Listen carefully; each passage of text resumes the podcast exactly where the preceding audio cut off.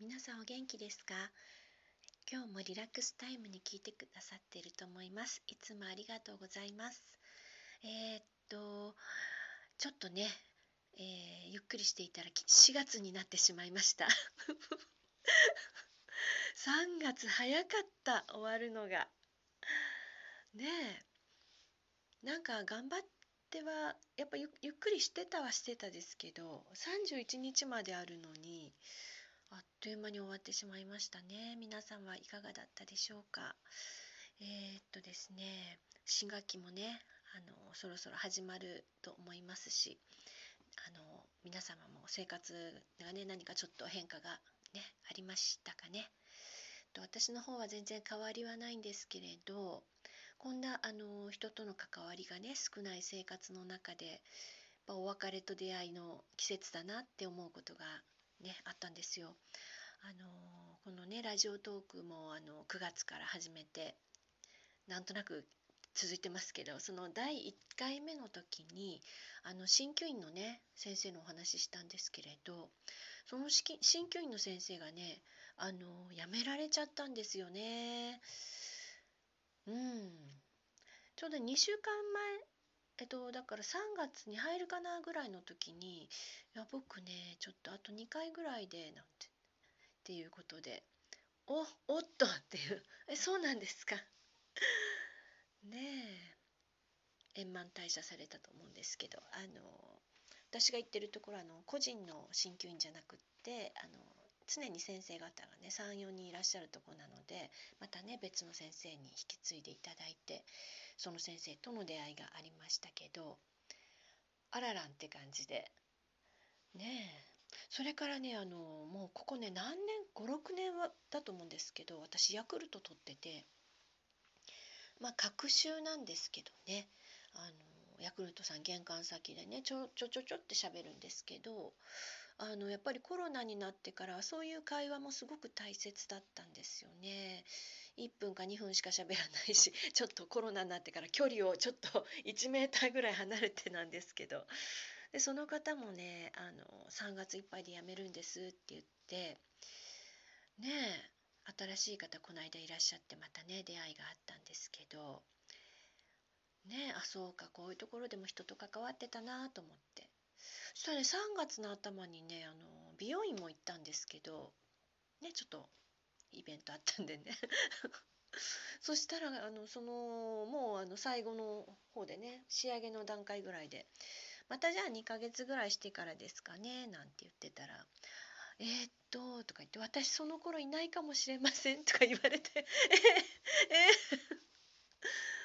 ねえ。で全然私そのね気が付かなかったんですけどなんかお洋服がふわっとしてたからあのお子さん生まれるっていうことであのね産休に入るっていうことなんですよ。ねだからまた引き継ぎして新しい次のまた美容師さんに変わるっていう。そうかと思って。ねえなかなかあの私人と喋ってないんですって言いながら結構喋ってましたね。いろんな方とね。本当にね皆さんには感謝しかないんですけど本当になかなかあの貴重な、ね、存在の皆さんだったのでねえということで新学期の変若干の変化だったんですけど皆さんは何かね新しい出会いとかありましたかね？えっ、ー、と今日はですねえっ、ー、とまたお便りなんですけれどいただいたお便りなんですけれども「あのもみの木」っていうね曲を演奏したんですけどあのご感想をいただいていますのでねそれをちょっとねご紹介をしたいと思います。えー、っとゆうこさんからです、えー、もみの木を聞いてマリさんすごいってなってます。素人目かっこ耳？にもわかる南極華麗な演奏を聞けて気分が上がりました。ということでした。ありがとうございます。もみの木ね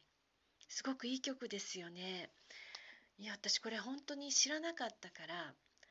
これを聞いた時うわすごくいいなと思ってあ絶対弾きたいと思って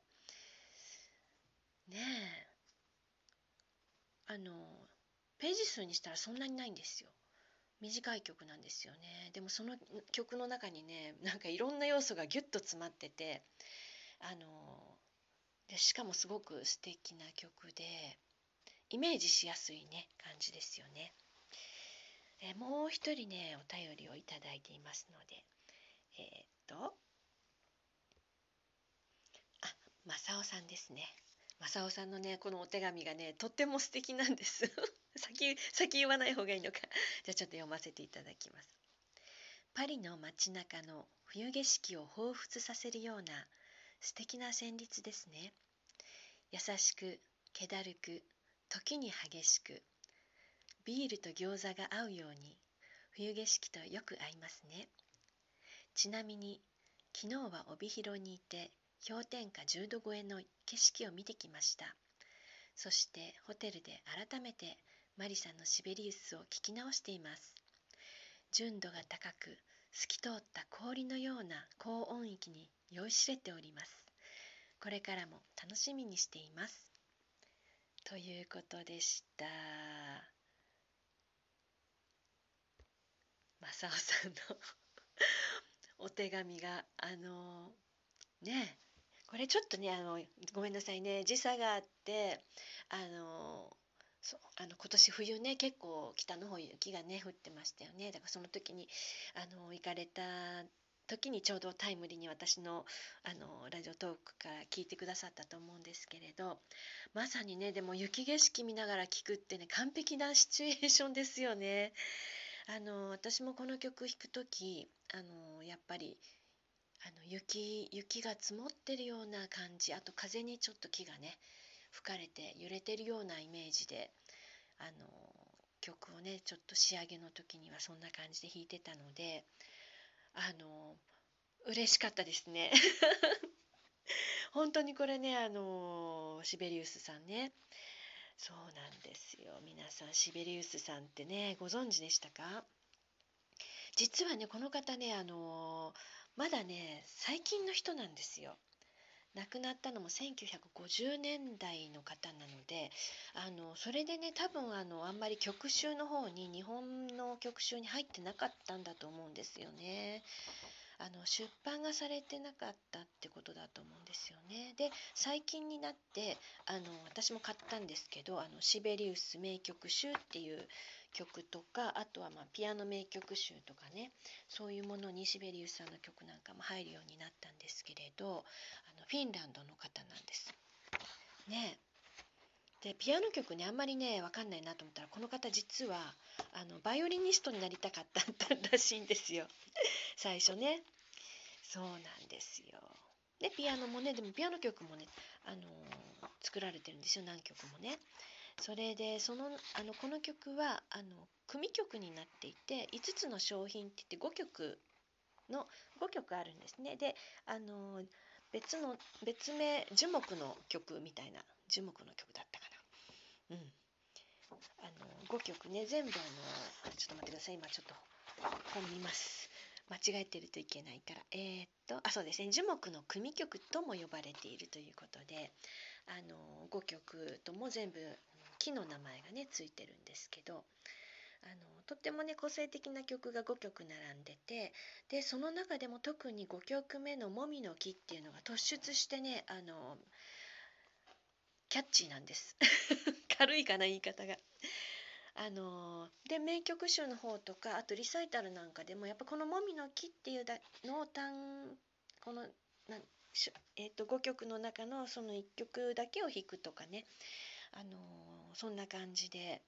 耳障りがとても素敵な曲なんですよ。ま、もしねあの全部聴きたいわっていう方はですねシベリウスの、えー、樹木の組曲、ね、5曲とかね入れると出てくると思います。ね、あのぜひ聴いてみてください。他の曲もね素敵なんですけどねもうやっぱりもみの木ですね。ねもみの木の、あのー、聞きどころ？っぱりね私もねこの何が難しかったかっていうと最初なんですよ。出だし。あの細かい音がちょっと揺れて出てきますよね。あそこの弾き方がねすごくね難しかったですね。何回もやりましたね。あとねいろんな方のも聞いて勉強しましたね。でねピアピアニストさんによって皆さん全然違うんですよ。ねえ。あれがね最初のタラララタラララっていうのがねたったの1小節なんですよ。ねえ。もうそこの弾き方で好き嫌い分かれますね。こんなこと言っていいのか ねえ。皆さんもねあの最初のところもね是非ね聞いてみてください。いろんな方ね。あとは歌い方とかですね。このメロディーのこの太いシーンとしたあのこの雪のシーンとした感じね。あとざわざわざわっていう中間部分のざわざわざわっていう感じね。すごく描写がこうこう情景が思い浮かべやすくて楽しく練習できましたね。ねえ。でもシベリウスって私も本当知らなくて最初にね聞いたのがでも実はあの公共公共詩って言ってオーケストラの曲だったんですけどねそのえっ、ー、とねフィンランディアっていう曲なんです。これもね皆さんにおすすめです。とてもいいですよ。中間部分はあの賛美歌じゃないですけどあのフィンランドの第二の国歌と言われていてとてもあの綺麗な曲。もしかして聞いたことあるフレーズかなって皆さんね思いますけど。それと交響曲のシベリウスの2番もね大好きです。7交響曲7つありますけど2番しか知らないんですけど。2番私すごい好きです。ねえ皆さん是非ねシベリウス聞いてみてくださいって春なんですけど なんかシベリウスって冬のイメージがありますけどね。あのでもねフィンランディアは私春ですね。是非聞いてみてください。今日も聞いてくださってありがとうございました。